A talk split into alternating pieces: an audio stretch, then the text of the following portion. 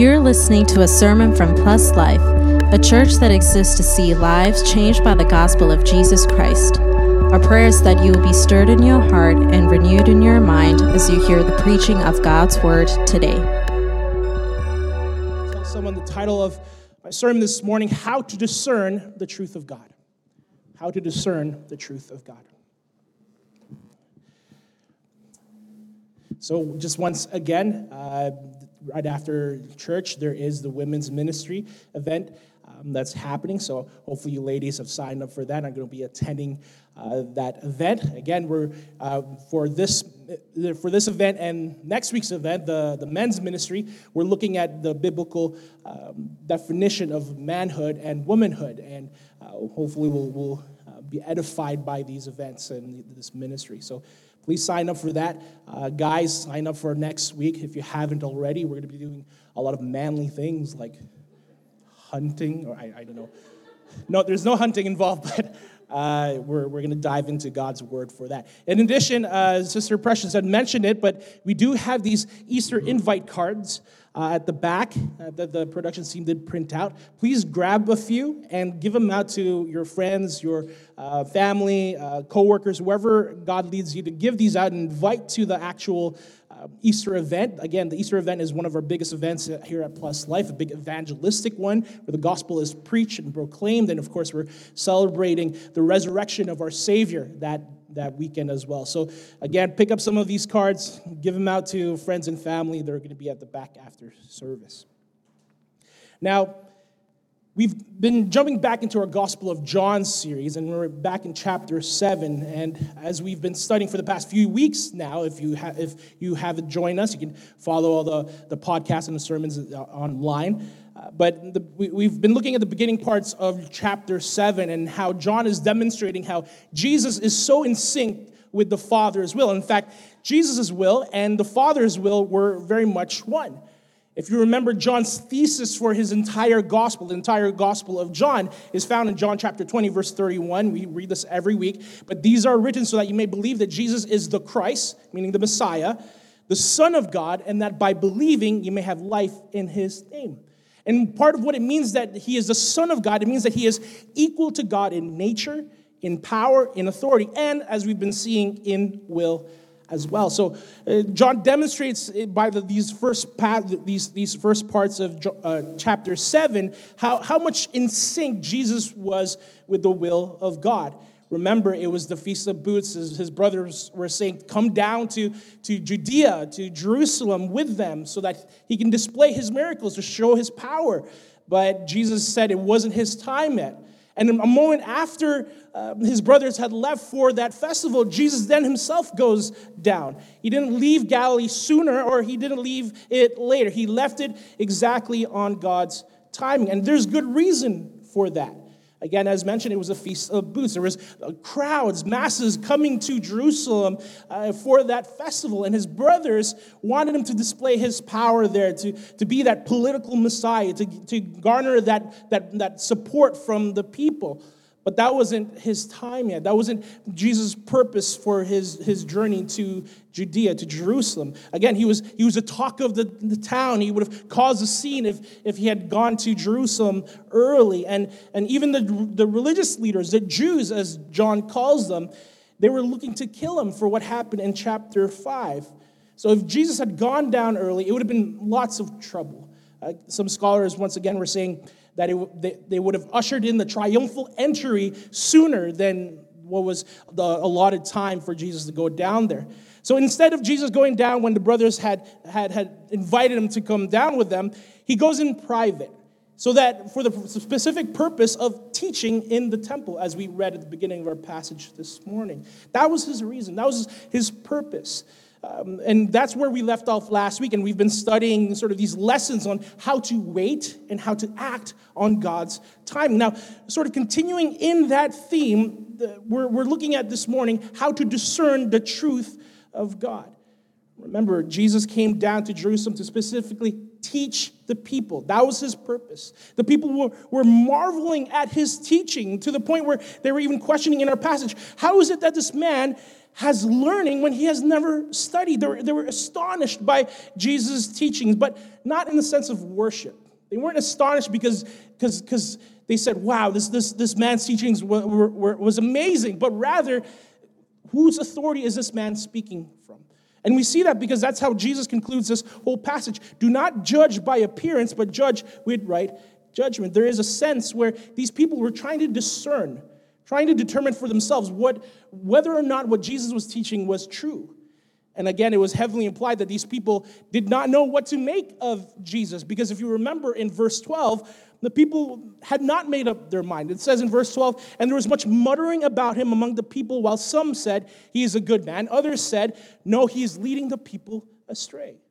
So, what follows in between verse 14 to the end of our passage, verse 24, is Jesus clarifying for the people, teaching the people by which standard they need to discern or how to discern or how to tell apart between what is truth and what is false. And so, our hope for us this morning is to, as we unpack our passage, is to really learn from the Savior how to discern what is the truth of God. To learn to navigate what the will of God is for our lives, for our church, for our community, what it, or versus what is the will of man, or even what our own will is. Because as you know, the world is filled with so-called truths, many truths and many opinions. Truth, truth has really become subjective relative in our day and age, right? It's all about my truth, right? My truth and my truth. And everybody's opinions seem to be valid nowadays. And of course, that makes it difficult to discern between what is truth and what is lie, what is, uh, what is objective and what is subjective. And it's hard to discern even the lessons that we've been learning in the previous weeks of how to wait on God's timing and what is God's timing, what is God's will when there's so many other opinions and other truths and other people saying things of what, whatever God's will is in this day and age. And so our hope is, our hope in, in, in the mix of all of it, our hope in this day and age is that there is objective truth. There is objective truth. Truth is not relative. It's not, it's not based on our feelings. Our hope is to learn this morning how to discern then what the truth of God is so that we could be equipped to be able to wade through the, the sea of, of lies and uh, misinformation and opinions and all the half truths out there in the world. So let's jump into our passage and unpack this for us uh, so that we can learn how to discern the truth of God. Everyone say, for the first time, actually, in 2023, everyone say, jump for me. Amen. So let's review this passage with. Uh, let's go to verse 14. About the middle of the feast, Jesus went up into the temple and began teaching. Again, this was his, this was his main purpose as to why he was going down to Jerusalem. It wasn't to perform miracles, right? Jesus was a Jewish rabbi, and his main ministry was to disciple people, to teach people, not just perform miracles. All of that, of course, he did, but his main purpose here was to teach the people.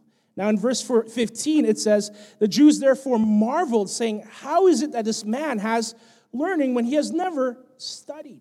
If you remember the story of Jesus when he was a boy and his family had gone up to Jerusalem when he was just about a boy, and then his family ended up leaving him in Jerusalem, right? So, parents, if you ever left your kids somewhere by accident, don't worry, you're in good company. Mary and Joseph in the Bible did it as well.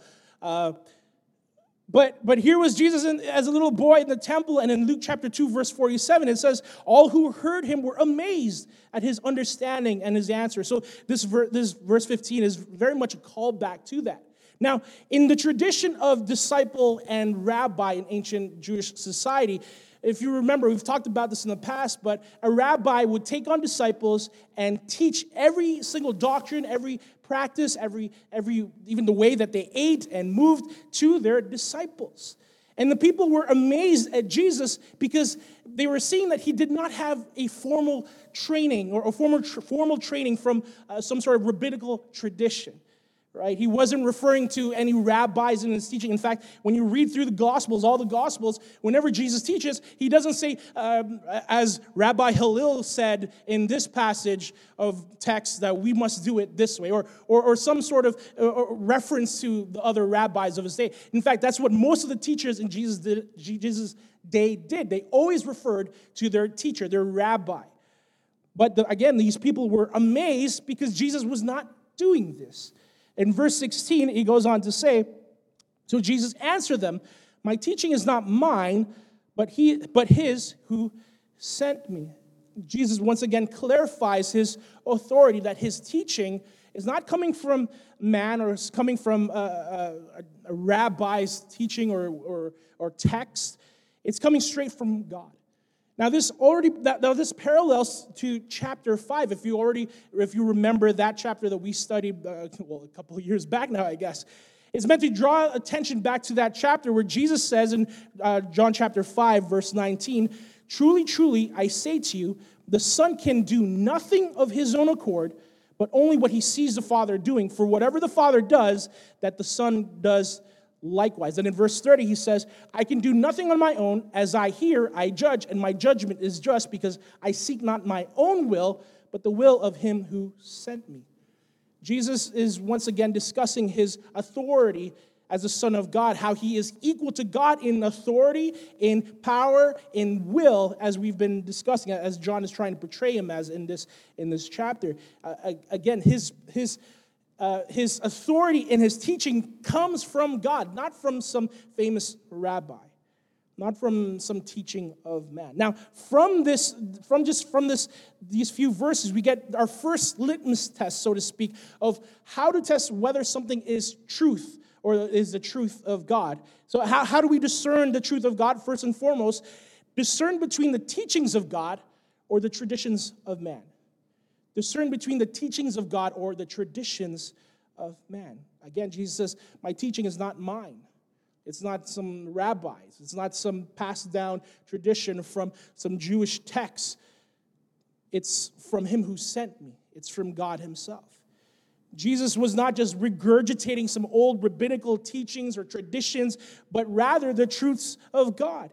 And this is where we can apply this into our own life when discerning what is truth, in what, what is the truth in our faith or in practice. Simply ask, is this a teaching from God or is this a tradition of man?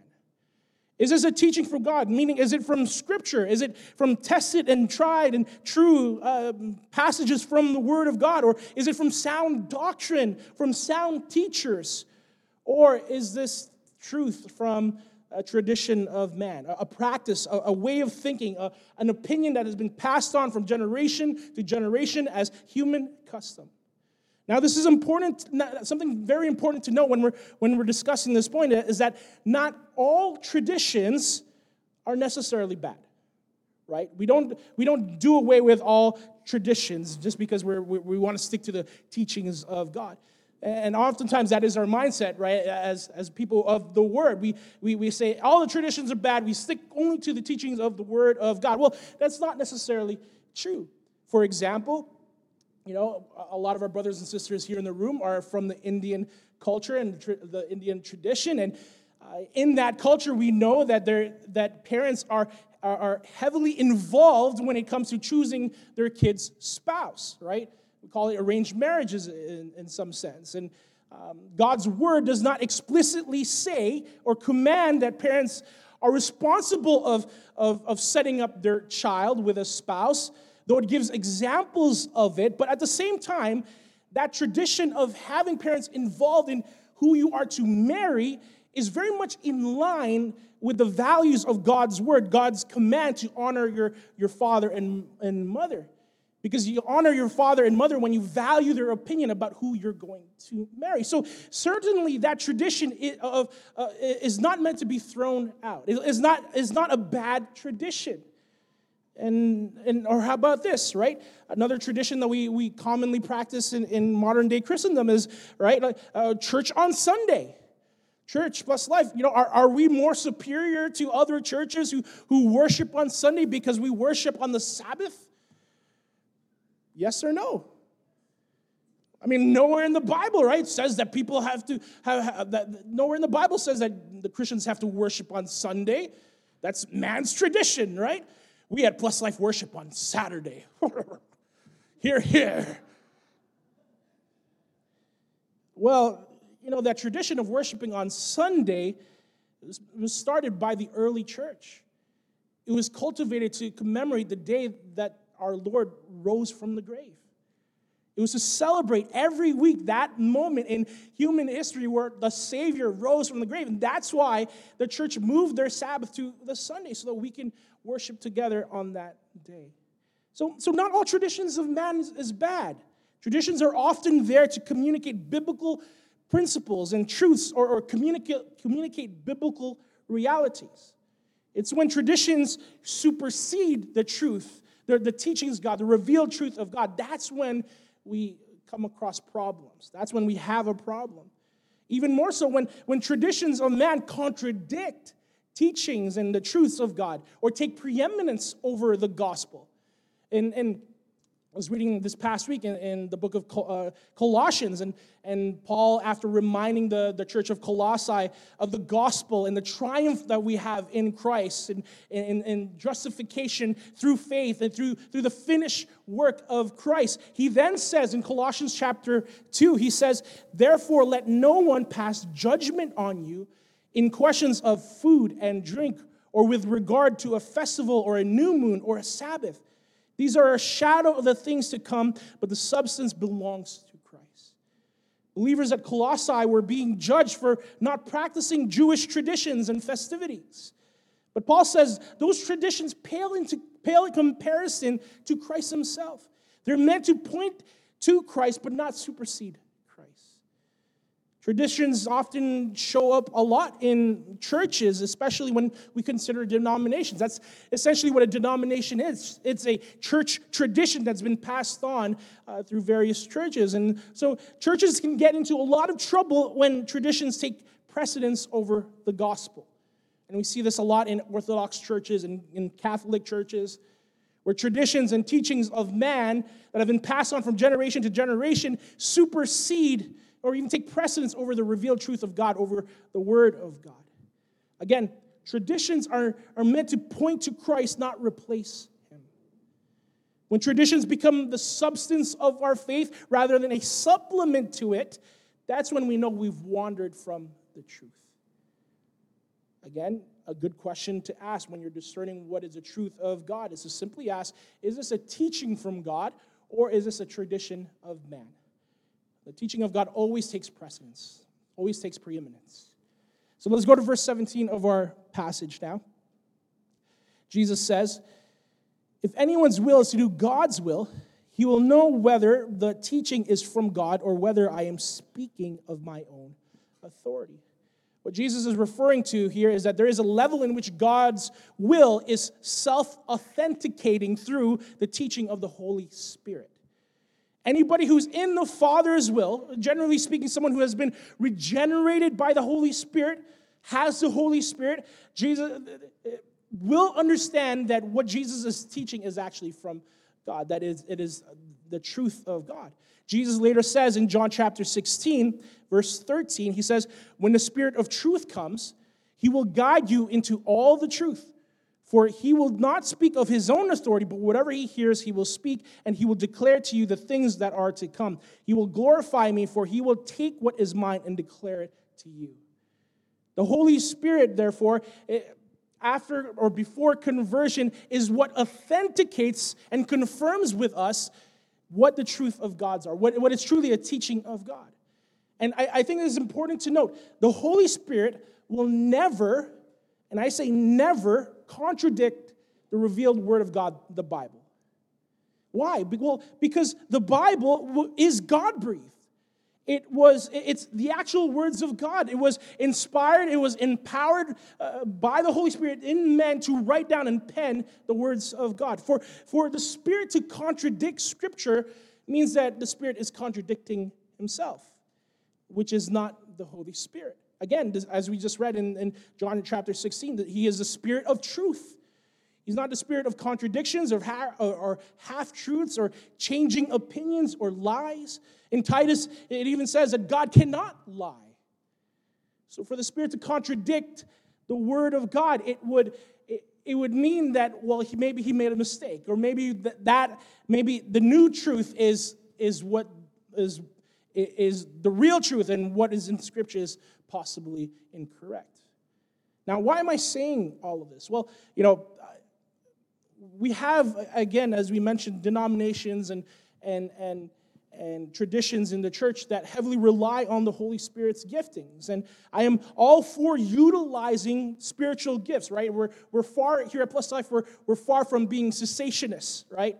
And I, me myself personally, I have been the benefactor and the, both the, the, the beneficiary of sort of the spontaneous word from the Spirit and, and, and sort of that gifting. And so there is a lot of red flags when, the, when that special word that is given contradicts the, re, the revealed word of God. Again, the Holy Spirit will never contradict himself. So, for example, if ever you hear a brother or a sister say, you know, the Holy Spirit spoke to me, and here's the here's a great the, the, the word from the Spirit, right? That the, the special word from the Spirit is that, you know, go date an unbeliever. Or, and, or that here, here this is the Holy Spirit said that yes, you can go move in with your, your, your, your boyfriend or girlfriend and have premarital sex and support a sinful lifestyle and worship God in nature and, and through pagan practices. Like, that has more red flags than the Beijing Olympics, right? It's like, oh my goodness. The Holy Spirit will never, again, contradict himself, never contradict the revealed word of God, never tell you to sin. But then, you know, you hear all the time, don't put the Holy Spirit in a box, man, right? But listen, it's the Holy Spirit who wrote the box, who made the box, which is the Word of God. He would never, again, contradict the revealed Word of God because the Holy Spirit is a spirit of truth, not lies, not disorder, not chaos. He is a spirit of clarity and not confusion. And again, all of that to say in verse 17, the Holy Spirit, the, the revealed Word of God, or, or how, to, how to discern what is the will of God, has a level of self authentication via the Holy Spirit who confirms with our, with our spirit what is truly the Word of God or what is the will of God. To know that Christ's teaching is, is true, again, uh, via the Holy Spirit. Now, in verse 18, Jesus continues The one who speaks on his own authority seeks his own glory, but the one who seeks the glory of him who sent him is true, and in him there is no falsehood. See, Jesus contrasts those who seek personal glory now versus those who seek the glory of the sender or the, the one who gives the message, which in this case is God himself, the one who seeks God's glory. So, and again, he says that the one who is seeking the glory of God is the one who's speaking the truth, the one who isn't speaking falsehood. Now, in ancient times, I guess in, in the context of ancient times, there were many messiahs in Jesus' day.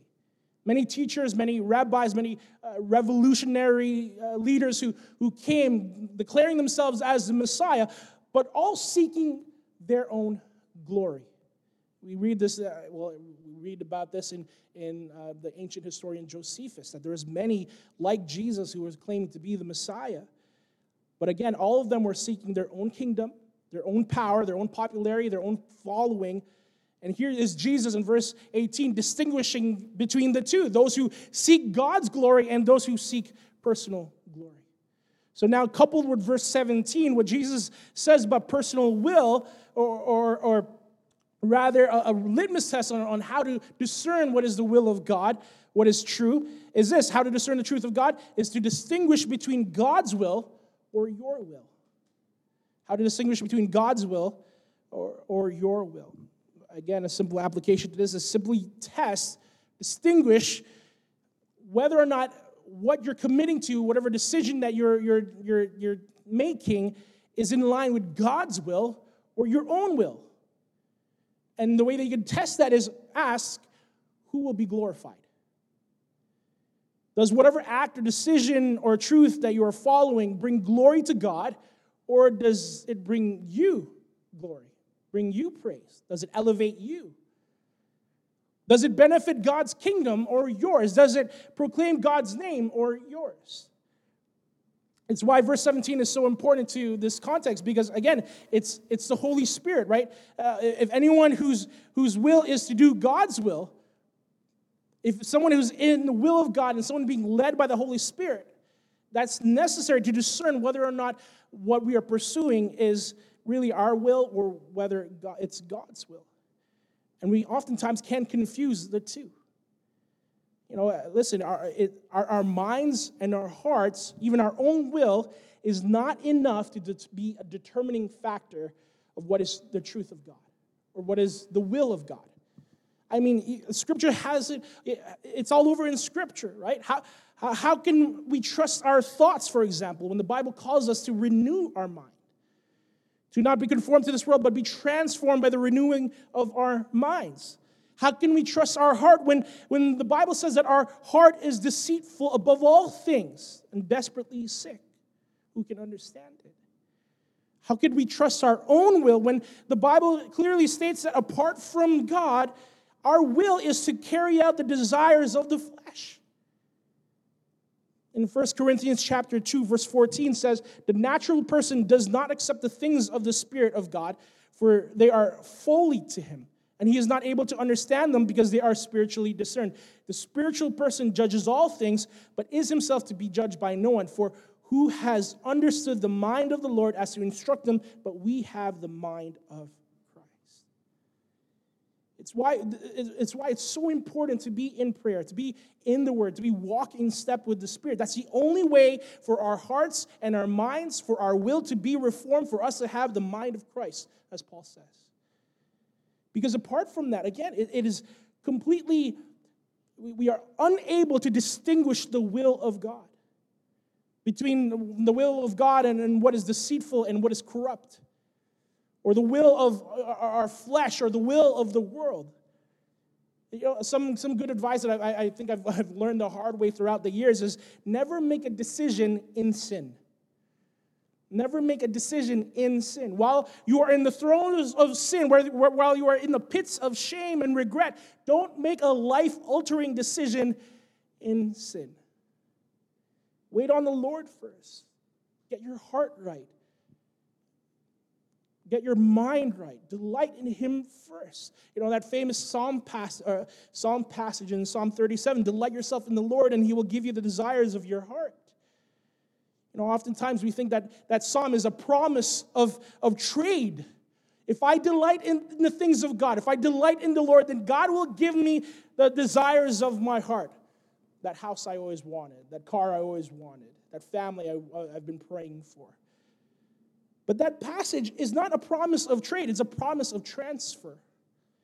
As we delight in the Lord, in His Word, in prayer, in His Spirit, God takes our desires and replaces it with his own. Delight yourself in the Lord, and he will give you the desires of your heart. And it's why, it's why verse 5 in that same passage is, is very important for context because it says, Commit your way to the Lord, trust in him, and he will act. That, that, that act of committing yourself to the Lord is surrendering to the will of God. It's saying, God, even if you don't give me this, Lord, have your way, have your will in my life. So it's very important, very, very important. Again, never make a decision when you're in sin. Make sure that if ever you're making a decision, that you are in the will of God, that you're in the Word of God, that you're in com- communion with the Lord, in order to be able to really discern whether or not something is of the truth of God, to distinguish between God's will and your will, or, or the will of the world. Now let's go to verse 19. We get some interesting passages here. Has not Moses given you the law? Jesus is referring back to the Old Testament here. Yet none of you keeps the law. Why do you seek to kill me? Now, Jesus starts pointing out the hypocrisy of the Jews in our. Eh, that he's speaking to in our passage. He says in verse 20, now it says in verse 20, the crowd answered, You have a demon. Who is seeking to kill you? The people think that Jesus is crazy when confronted with their hypocrisy. Uh, of course, Jesus was not crazy because we read in verse 13 that the Jew, the, the people rather, the crowd were in fact fearful of the Jews and therefore they never uh, spoke openly about Jesus. The Jews knew that there'd be persecution at hand from the religious authorities if anyone were to associate themselves with Christ. And so, so Jesus wasn't crazy. He was telling the truth. And these guys were in denial. Verse 21 It says, Jesus answered them, I did one work, and you all marveled at it. This is referring to chapter 5, the healing of the paralytic man at the pool of Bethesda on the Sabbath day. And of course, now Jesus begins to point out to sort of the illogical and inconsistent interpretation of God's word that the Jews had.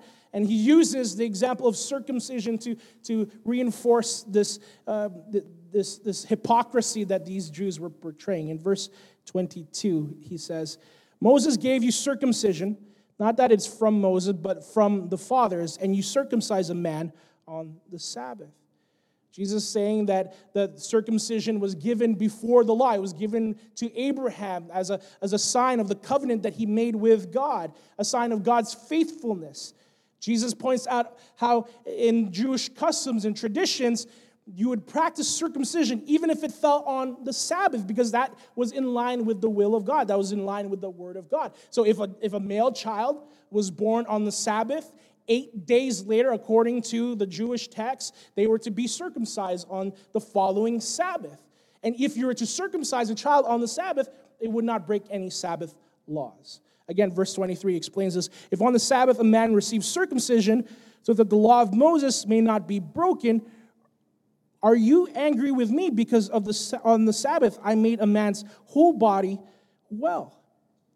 So, Jesus, again, he's pointing out the hypocrisy. He's, like, he's saying, if it's okay to practice circumcision, that ceremonial cleansing, that sign of God's covenant and faithfulness on the Sabbath, and you consider it as not breaking sabbatical laws, then why is it that you are trying to kill me for cleansing a man of his, his ailment, for healing the man, for displaying God's faithfulness via healing him entirely on the Sabbath? Why are you persecuting me for that?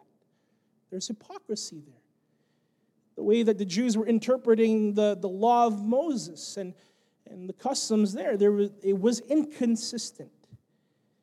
Jesus was pointing out that though they had God's word, they did not follow it, or that they mishandled or misinterpreted to fit their personal agendas or their preferences and biases. Again, this is why Jesus concludes in verse 24 do not judge by appearance, but judge with right judgment appearance being the traditions dictated by the rabbis and the Pharisees, or what society said. Don't judge by that, those standards.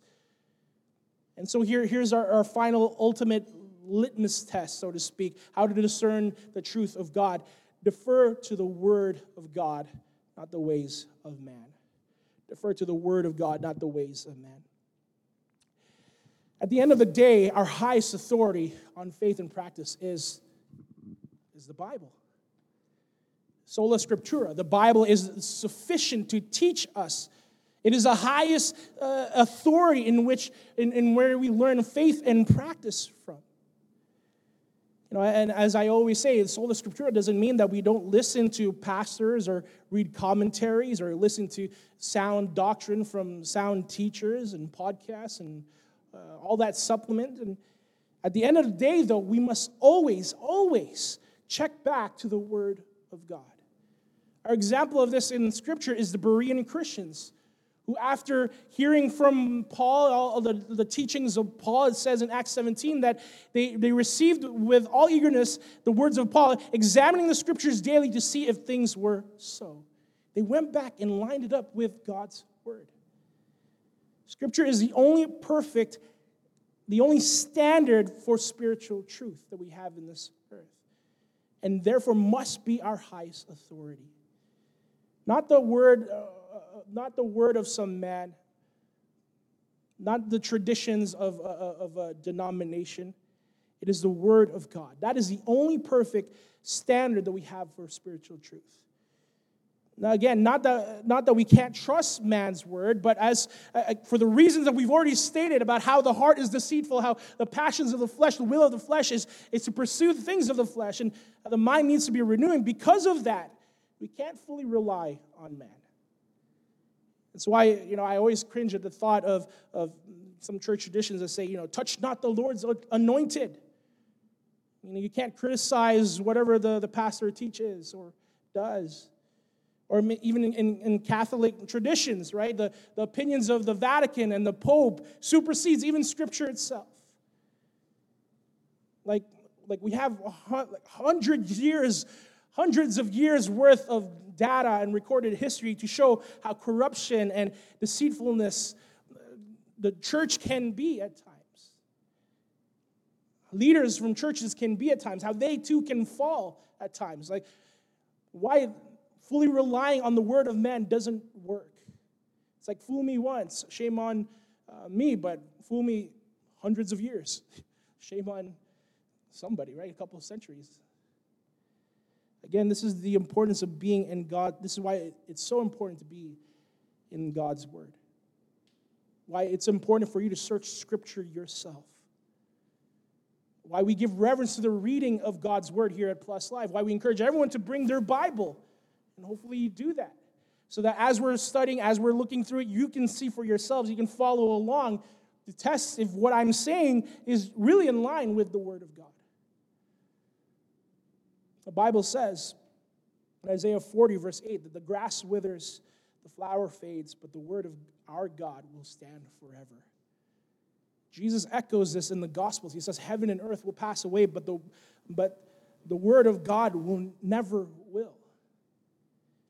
When all of this is said and done, when, when preachers retire, when, when sermons fade from memory, the word of God will remain. This is why we must turn to the Word of God as our ultimate, as, our highest authority. So, if you wanted to know or how to discern the truth of God, discern between the teachings of God or the traditions of man, distinguish between God's will or your will, defer to the Word of God and not the ways of man. Uh, by way of invitation, for those who, who may not be in Christ or new to the church and new to everything that we're talking about this morning, and you want to know the will of God for your life.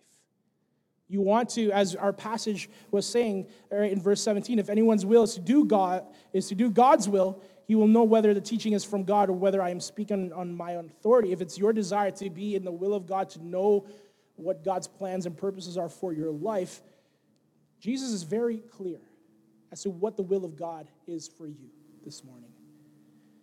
He says in John chapter 6, verse 38 For I have come down from heaven not to do my own will, but the will of him who sent me. And this is the will of him who sent me, that I should lose nothing of all that he has given me, but raise it up on the last day. For this is the will of my Father. You want to know what the will of God is for you? Here, here it is. For this is the will of my Father, that everyone who looks on the Son and believes in him should have eternal life, and I will raise him up on the last day. If you are not in Christ, if you are seeking the purposes and plans for God in your life, it has to start here. It has to start with a relationship with God. It has to start with, as, as Jesus says, uh, for this is the will of the Father, that everyone who looks on the Son, meaning casting your eyes, I mean casting your entire life towards Him, and believes in him should have eternal life. That's what we call everyone to do. To turn from sinful ways, repent, and put their faith in the finished work of Jesus Christ. To believe that Jesus' sacrifice on the cross was sufficient for the payment of our sins, so that we can have access, so that we can have a relationship with the Father. Must turn to Christ Believe that He is the spotless Lamb of God who takes away the sin of the world, that He is the Son of God. And now, for believers, for believers, here's an invitation for us. If you're seeking the will of God, if you're looking for the truth of God in your life, the purposes of God in your life, in the midst of the, the, the many voices and the sea of opinions in the world, as, as we mentioned last week from that illustration that we did, right? proximity determines clarity. Proximity, you know, I, I'm getting old and I need to wear my glasses all the time. And sometimes I can get away with it, but unless I get something up close, then I can't see it. I can't read it. And it's the same, it's the same, the same principle there. Proximity de- determines clarity. Are you in the Word of God? Are you in prayer with God? Are you in communion with the Lord? Because that's the only way you're, you're, you're closest with God in your fellowship, in your walk with Him. That's the only truly way that you can truly discern or determine what is the will of God for your life. You cannot, you cannot expect to know the will of God for your life if you're not in the Word, if you're not in prayer, if you're not fellowshipping with the Lord throughout the week. If your time with the Lord is only on weekends, in the short amount of time that we have together. You must be in the Word of God to, to have that clarity. Again, Colossians in, in Colossians chapter 3, I, I, was reading this this past week again, is, eh, Paul calls, calls believers to set your minds on the things that are above, not on the things of the earth. That's how we truly, truly be, can, can clarify and know what the will and the truth of God is.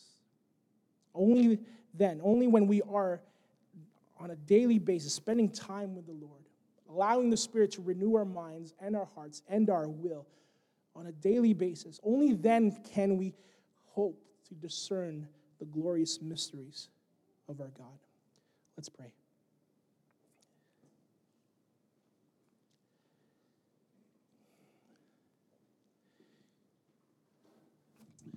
Oh, gracious God and Heavenly Father. Thank you for this time that we could be in your word and hear from your spirit as we've been talking about. Lord, you know those who are listening to my voice and who are desiring after your will for their lives, for your purposes, for your truth in their lives.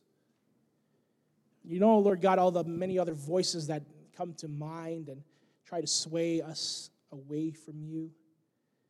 And it becomes difficult difficult to discern what is your will your truth.